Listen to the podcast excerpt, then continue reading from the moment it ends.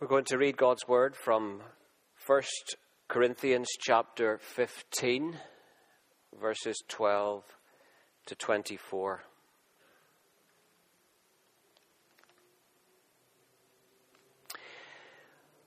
Let us hear God's word.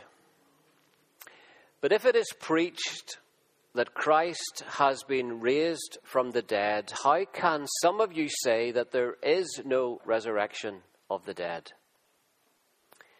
If there is no resurrection of the dead, then not even Christ has been raised. And if Christ has not been raised, our preaching is useless, and so is your faith. More than that, we are then found to be false witnesses about God. For we have testified about God that He raised Christ from the dead. But He did not raise Him if in fact the dead are not raised. For if the dead are not raised, then Christ has not been raised either. And if Christ has not been raised, your faith is futile. You are still in your sins. Then those who have fallen asleep in Christ are lost. If only for this life we have hope in Christ, we are to be pitied more than all men. But Christ has indeed been raised from the dead the first fruits of those who have fallen asleep. For since death came through a man, the resurrection of the dead comes also through a man. For as in Adam all die, so in Christ all will be made alive, but each in his own turn. Christ the firstfruits, then when he comes, those who belong to him. Then the end will come when he hands over the kingdom to God the Father after he has destroyed all dominion, authority, and power. This is God's word to our hearts today.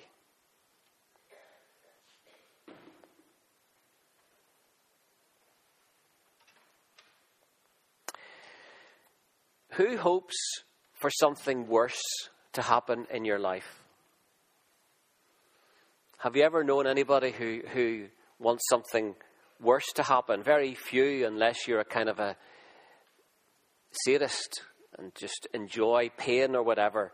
No child gets up, to, up for school and says, I hope I get loads of homework today. Have you ever heard once a child, have you ever said that? No adult hopes to get sick. No one says, I hope I get unemployed and have no work. No one hopes for something worse. If you hope for something, it's because you hope for something better. And if you have a great hope, it's because you are already in a bad place. And therefore, you hope for a better day, that you'll not be in this bad place any longer. We're going to read the opening words of the letter uh, from First Peter in a moment. Peter was written as a, a, letter was written to um, a scattered community of worshipping Christians in different parts of the Roman Empire, and clearly they are facing huge persecution. We're not exactly sure when First Peter was written, but many of us um, place it under the persecution that happened under the Emperor Nero. Nero was a, a terrible uh, Roman empire, emperor uh, in about 60 AD. And uh, you've heard about uh, Nero um, twiddling his thumbs as, as Rome burned. Um, Nero had wanted to build himself an even bigger palace uh, in Rome than the already big palace he had, but the Senate said, No, we spent enough money on you. You know, we don't want to cause riots in the city. He wasn't very happy. And then a fire breaks out in Rome and it devastates almost uh, eight tenths of the city. A huge fire raged through uh, Rome, and it just so happened that, that the fire seemed to originate and certainly um, obliterate the whole area where Nero had wanted to build his new palace. And the people in Rome kind of think, What a coincidence. The Senate says no, a fire breaks out, and then Nero has this land cleared, ready for to build his new palace because nobody's living there anymore. And so it seems that to divert suspicion, Nero blamed the Christians uh, in Rome. He had them arrested and burned to death, and many continued to try and live in Rome, but many scattered through different parts of the empire just for a place to, to do their trade, to bring up their families in peace. First Peter is written to scattered church facing persecution. Persecution, people are suspicious of these Christians. They believe that they are a threat to the stability of the empire because they don't worship Caesar as Lord, they worship Jesus as Lord, and therefore they, they think that they are troublemakers. Peter wants to encourage his little Christian community that he oversees. What is he going to say to give them strength? What will he write to encourage these small worshipping communities? So, taking pen in hand, he writes this to them. Praise be to the God and Father of our Lord Jesus Christ. Why should God be given praise? He goes on, in his great mercy, he has given us new birth into a living hope through the resurrection of Jesus Christ from the dead, and into an inheritance that can never perish, spoil, or fade, kept in heaven for you who through faith are shielded by God's power until the coming of the salvation that is ready to be revealed in the last time. In this you greatly rejoice, though now for a little while you may have had to suffer grief in all kinds of trials. These have come so that your faith, of greater worth than gold, which perishes even though refined by fire, may be proved genuine and may result in praise, glory, and honor when Jesus Christ is revealed. Though you've not seen him, you love him. And even though you do not see him now, you believe in him and are filled with an inexpressible and glorious joy. For you are receiving the goal of your faith, the salvation of your souls want to talk about what it means to have a living hope. These words taken from 1 Peter. And what is a living hope? A living hope enable, enables confidence in the future.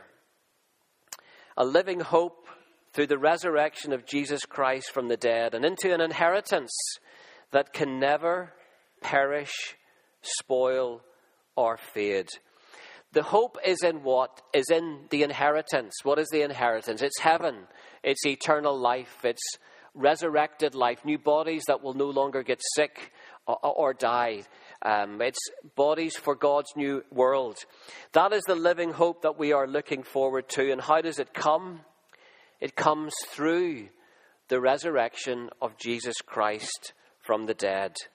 In His great mercy, He has given us new birth into a living hope through the resurrection of Jesus Christ from the dead and into an inheritance that can never perish, spoil or fade, that is kept in heaven for you. A living hope that enables confidence in the future. How do we have a living hope? How do living hopes work in our lives? I want you to imagine that you live in Ireland 100, 150 years ago. There's no, there's no support network from the, the, the government, there's no national health service, there's no uh, unemployment benefit. You're struggling financially, you're really struggling to, to provide food and clothes and basic necessities for your family. Uh, your children are sick, you can't afford the medicine. Uh, you're broke, the children have holes in their shoes, tattered clothes, you don't have any money to repair them or to buy them, uh, buy them something else. Uh, you're so worried by how bad life has become that you're depressed, you're worried, you're anxious, you're afraid of the future. You're totally broken And as the man, as the leader of your family, you feel this great load of responsibility of what your family ha- are going through and what has come upon them. And then through the post, a, person comes into your life and you open this letter, and inside you find a check. And the person who's written, written, wrote the check is a billionaire, a millionaire, a woman unbelievably rich. And she's written a check for a million pounds. And there are no strings attached. It's made out in your name, a million pounds. This will help everything that you're going through. How do you react as you hold that check in your hand? With joy. I'm sure you'll dance up and down. Uh, you, you will Maybe you'll say, I'm a millionaire. My, our financial problems are over. You will hug your wife and your children and you'll give praise to God. God has been so good. This is great. And yet, all you have is a little piece of paper. All you have is a little piece of paper that has no power in itself. It's not magical. So, how can this little piece of paper bring such joy into your life that you feel happy in a way that you have never felt happy in years? Why do you feel so different? Because you know that the person who has signed the check is totally trustworthy and is incredibly rich and is incredibly generous, and you know that this piece of paper represents the promise that when you get to the bank and you give it to the teller, you will receive what is stated on the check a million pounds. So you're on your way to the bank, carrying this little piece of paper. You're singing hymns, uh, songs of praise to God. You're praying. You're so poor you can't even get the bus. Um, you're walking. Suddenly the world has color again. Your life has possibilities. You're dreaming of what you will do with the money once it's cashed. Your great burden that you've been carrying for years is lifted. You're on your way to the bank still wearing the old, worn out uh, clothes that you wore yesterday.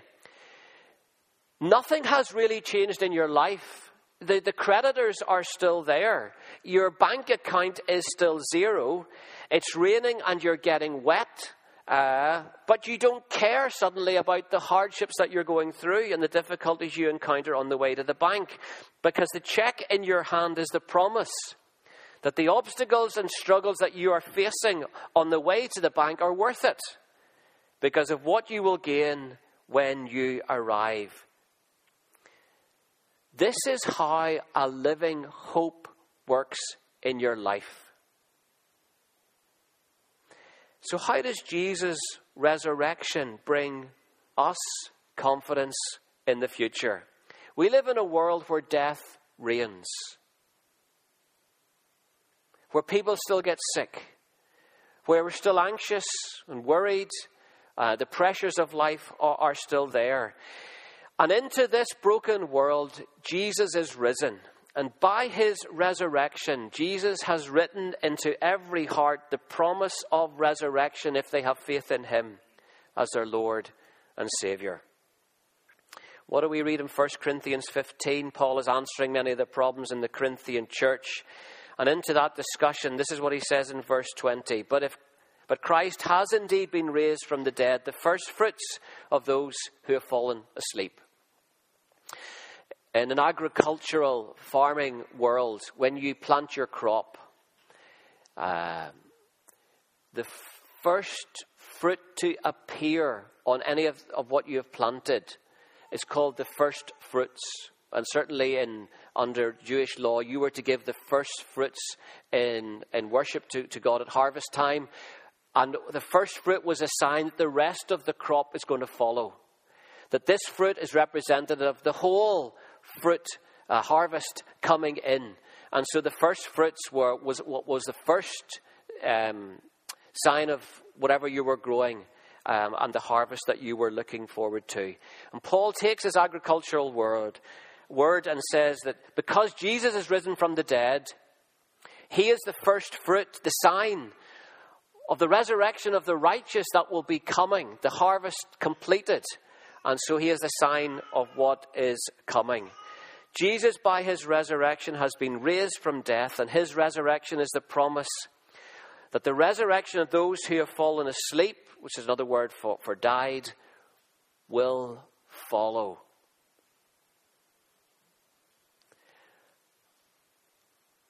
A living hope enables confidence in the future. How do living hopes work in our lives? You see that with the uh, idea of a check. How does Jesus' resurrection bring confidence in the future? Because he is risen. We, we, he, he, is a sign of, of what is going to happen to us uh, uh, as well. So I want to ask a question What is your greatest hope? If you had one thing in life uh, to have, what would you choose? Is it not to live forever? If you ask for great wealth, but you come to the end of your life and death is round the corner, would you not regret your choice for wealth or fame? Because when you get to the end of the life, you realize how quickly life passes you by and how little opportunities you have for many of the things that you, you dreamt about doing. But if you can live forever, you get the opportunity to be the kind of person that you were made to be. And what if the promised eternal life is a place where the brokenness of this world is gone and there is no more tears and sadness and sicknesses, as you read in Revelation chapter 22? If you had one wish that God would grant you, and you're wise, you would not choose success in this life, but life that is unending in a new world. Jesus, by his resurrection, proclaims just this hope in every human heart. As John's Gospel says in their great words of hope at any funeral service, those who believe in me, even though they die, yet shall they live. And no one who has faith in me shall ever die. In Jesus, hope has come into his, this world by his resurrection from the death. And we are a community every Sunday who celebrate this living hope of eternal life in God's new world. That's why we worship on a Sunday. It's a resurrection day. And every Sunday we meet, we are proclaiming resurrection life. Resurrection has touched our world. And every Sunday we are people worshipping the hope of the God of hope who has touched our lives because Jesus is resurrection. Resurrected. A living hope enables confidence in the future. But secondly, it enables joy in the present. How does Jesus' resurrection 2,000 years ago, one man 2,000 years ago, reach my heart and produce hope in my heart today, and reach your heart and produce hope in your heart today? Well, firstly, the testimony that Jesus rose from the dead is, is, a declaration to me that Jesus is alive both now and forevermore, and that he is here right now, the 7th of July 2019, in this church, amongst us. That he's with me in this in the week ahead. And so our prayer is always, Lord Jesus, I ask you to make your presence, your living presence known to me now or every morning that you wake up as you go to worship and to enjoy the day. Lord, make your presence known to me. But how do you know it's a hopeful presence? Because of the cross. Romans chapter 8. If God, what then shall we say in response to this? If God is for us, who can be against us, or what can be against us in our lives? He who did not spare his own son, but gave him up for us all how will he not also, along with him, graciously give us all things? Who will bring any charge against those God has chosen? It is God who justifies. Who is he that condemns? Christ Jesus, who died, more than that, who was raised to life, is at the right hand of God and is also interceding for us. A living hope that enables joy in the presence. A 2,000 year old resurrection reaches my heart and births hope because it tells me that Jesus bore my sins on the cross, that God is for me and not against me, and this Jesus who loved me and gave himself for me is alive and present and caring at every moment of my life and your life even today. Just as the event of the millionaire writing the check, and in that moment, the promise of, of what is ahead fills me with joy even now. The, what is ahead when I cash it at the bank, it reaches back into my life so that as I'm making my journey towards the bank, I am already feeling the joy of what is ahead of me. And so the event of Jesus' resurrection 2,000 years ago declares to me today that I too will be raised one day in the future. That that future reality, through faith in Jesus, reaches back into my life here on this day and fills me with the joy of what is coming. That no matter how bad this life becomes, there is a glorious day ahead. And the joy of that day fills me with joy even today. It is as if Jesus has written the check on every believing heart. I declare that on the day of resurrection you will be raised to life eternal because of your faith in my death for you on the cross. And because of that declaration, because of that promise, I'm filled with joy even today.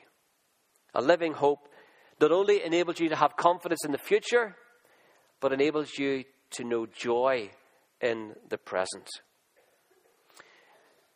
Finally, will you preserve, persevere in this hope? You won't give it up, will you? You'll not get fed up coming to church to worship resurrection hope. Who, on their way to the bank with the million pound check in their pocket, gets to a point where they say, I've had enough of this walking. I think I'll just go back home and get a cup of tea and forget about this journey. Or maybe leave it to another time. You go back to your debts and to your children that are sick because you can't be bothered making the effort to make your way all the way to the bank, which is the answer to the, all the problems that you need. Or maybe you get sidetracked on that journey to the bank into working for someone for £10 a day because you can't be bothered with the extra hassle of walking to the bank. And yet you have a million pound check in your pocket, and yet you get satisfied with something that is so little in compar- com- com- compared to what is ahead of you. Or maybe you rip up the check and you say, I don't need anybody's help. I'll do it my way. I got myself into this mess and I'll get myself out of it. And so, in your pride, you continue to live with the debts and the worries of your problems because you don't want to receive mercy from a kind and generous donor. And so in Ballymoney, many people out there aren't at worship because they have no need for God in their lives. They have no need for mercy and hope. They're happy doing other things, but they have satisfied themselves with such lesser joys than the hope that we celebrate here today. Why do people reject this hope? Fundamentally, because the desires of their heart are elsewhere. What makes you you? You, you. What is the root from which the flower of your individuality grows? It's not your actions, it's not your thoughts or your ideas, it's your desires. We are most basically what we crave, what we long for more than anything else. The ideas that we have, the principles that we live by, justify the cravings of our heart. The primal thing that makes you you is your yearning and your longing, what you hunger for. Why do people not persevere? Why do people give up on Jesus, on worship, on coming to church, on being part of the church family? Because other little desires have captured their heart. Jesus says no one can serve two masters. In life, you cannot hold on to two hopes side by side together. One hope will determine all the other hopes, The question is, which hope have you made supreme, which justifies every other hope? For some people, golf on a Sunday is supreme. And that's the one that church fits into under that, for example, or something else. Uh, but if the worship of God and the glory of His name is supreme in your heart, then you fill in your other hopes under that main hope. Will it be Jesus and the hope that He alone can bring? If it's our desires, and Jesus is in the business of changing the desires of your heart so that God is first, then what happens into in your life is what is called a new birth. Something new comes into being. Jesus, John, Paul, and Peter call it a new birth. Theologians call it regeneration. The reason Peter says we are born again into a living hope is because people no longer pin their hopes, their desires, and longings on the things of this world, but instead pin their hopes and desires on God and His coming world. And a new person is born out of the transfer of what that primary hope is. They have been born again into a living hope through the resurrection of Jesus Christ from the dead. In a world of suffering and hunger and oppression, Jesus comes and proclaimed the reign of God, and by his resurrection, he reveals that this future reality has already broken in. And so, if you have this hope, this greatest hope, this living hope, this one hope that is the true hope in every human heart, you'll persevere. You won't lose it because it will bring you joy in which you live day by day. Do you have this living hope? A living hope that brings joy, that makes possessions and other things secondary, that robs them of their power and the hold, their hold over us, because you have the one hope that truly heals everything else. If this hope is living in you, you will not want to lose it. No one accidentally gets into heaven. Heaven is where God reigns and Jesus is building a home that he prepares a place for us. Nobody arrives and knocks at the door and expects lodging because it thinks that you're big enough to uh, have a room for me. It's Jesus' home that is our inheritance because we are his disciples. If this hope is living, you persevere as his disciples to gain this inheritance kept in heaven for you. In Uganda during Idi Amin's dreadful days, a British Missionary Society wrote to one of its congregations and asked, What can we send you? We hear about the persecution that you're going through as believers. You're being persecuted, your archbishop has been martyred. What can we send you? And the reply came back not food, not medicine, but 250 clerical collars. You must understand, they said, when our people are being rounded up to be shot, they must be able to see their ministers dying fearlessly with the hope of heaven in their hearts. In my first year in Malawi, way back in the year 2000, I was asked to join the denomination's youth gathering away up in the top corner of Malawi in a place called Chitipa. The churches there are bordered by Tanzania on, on one side and Zambia on the other, and sometimes the offering on a Sunday in that church in the corner of Malawi would the, the offering would be in three different currencies, depending on where which border they had come across. Uh, there was no physical border; it was just there on paper. I was asked to speak about Christian hope and I told this illustration of the check, which I've always found helpful in trying to illustrate how the hope of something in the future reaches back to you in the present. So I told the story and then I closed by saying, Friends, we are all on our way to the bank because our own resurrection day is coming. We carry the check of salvation, the promise that when that day comes, God will transform our lowly existence into a glorious, wonderful new life. But we struggle on because we know that what we will receive will be worth it all. Well, the place erupted into applause and clapping and hallelujahs, and the young people stood up.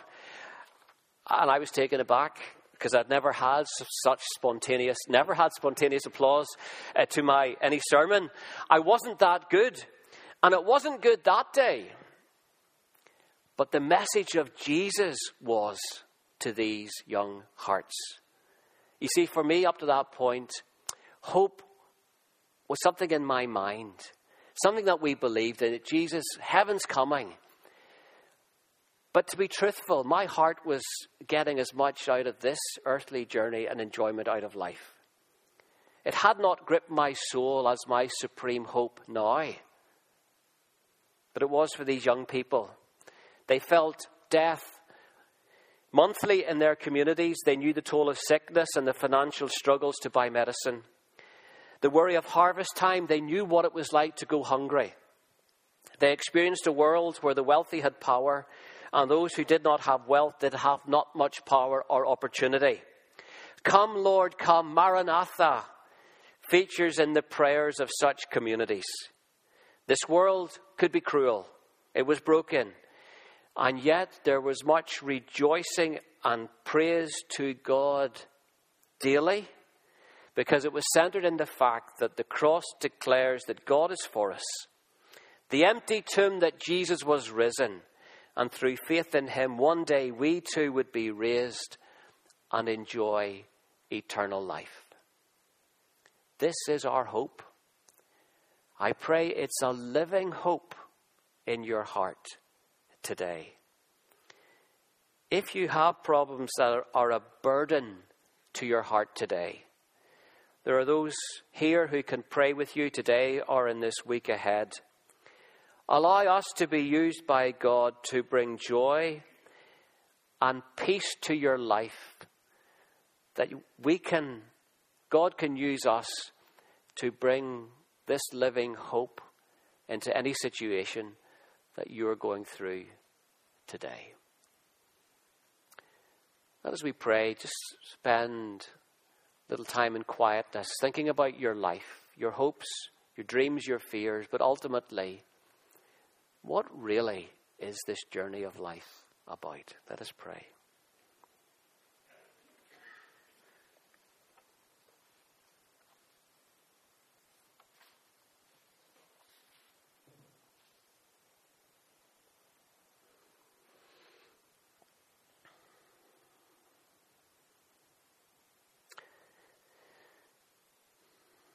Father, we find our significance our identity, our security, and many things. Teach us, Lord, that the one that our hearts long for is our relationship with you, who we are as your children, and the hope that you've given to those who claim you as their King, as their Heavenly Father. Thank you that whatever we are going through today can become a new beginning of your work in our hearts, where our weaknesses are clothed in your strength, where our brokenness is healed by your grace, where our emptiness can be filled with the living hope that comes to us because Jesus is risen and is alive both now and forevermore. Thank you that the cross declares that you love each person and you care for every person. Help us to respond in faith, to persevere in this life's journey, that we may worship you with all our heart, soul, mind, and strength, and give you the glory for the great God that you are. For we pray in Jesus' name. Amen.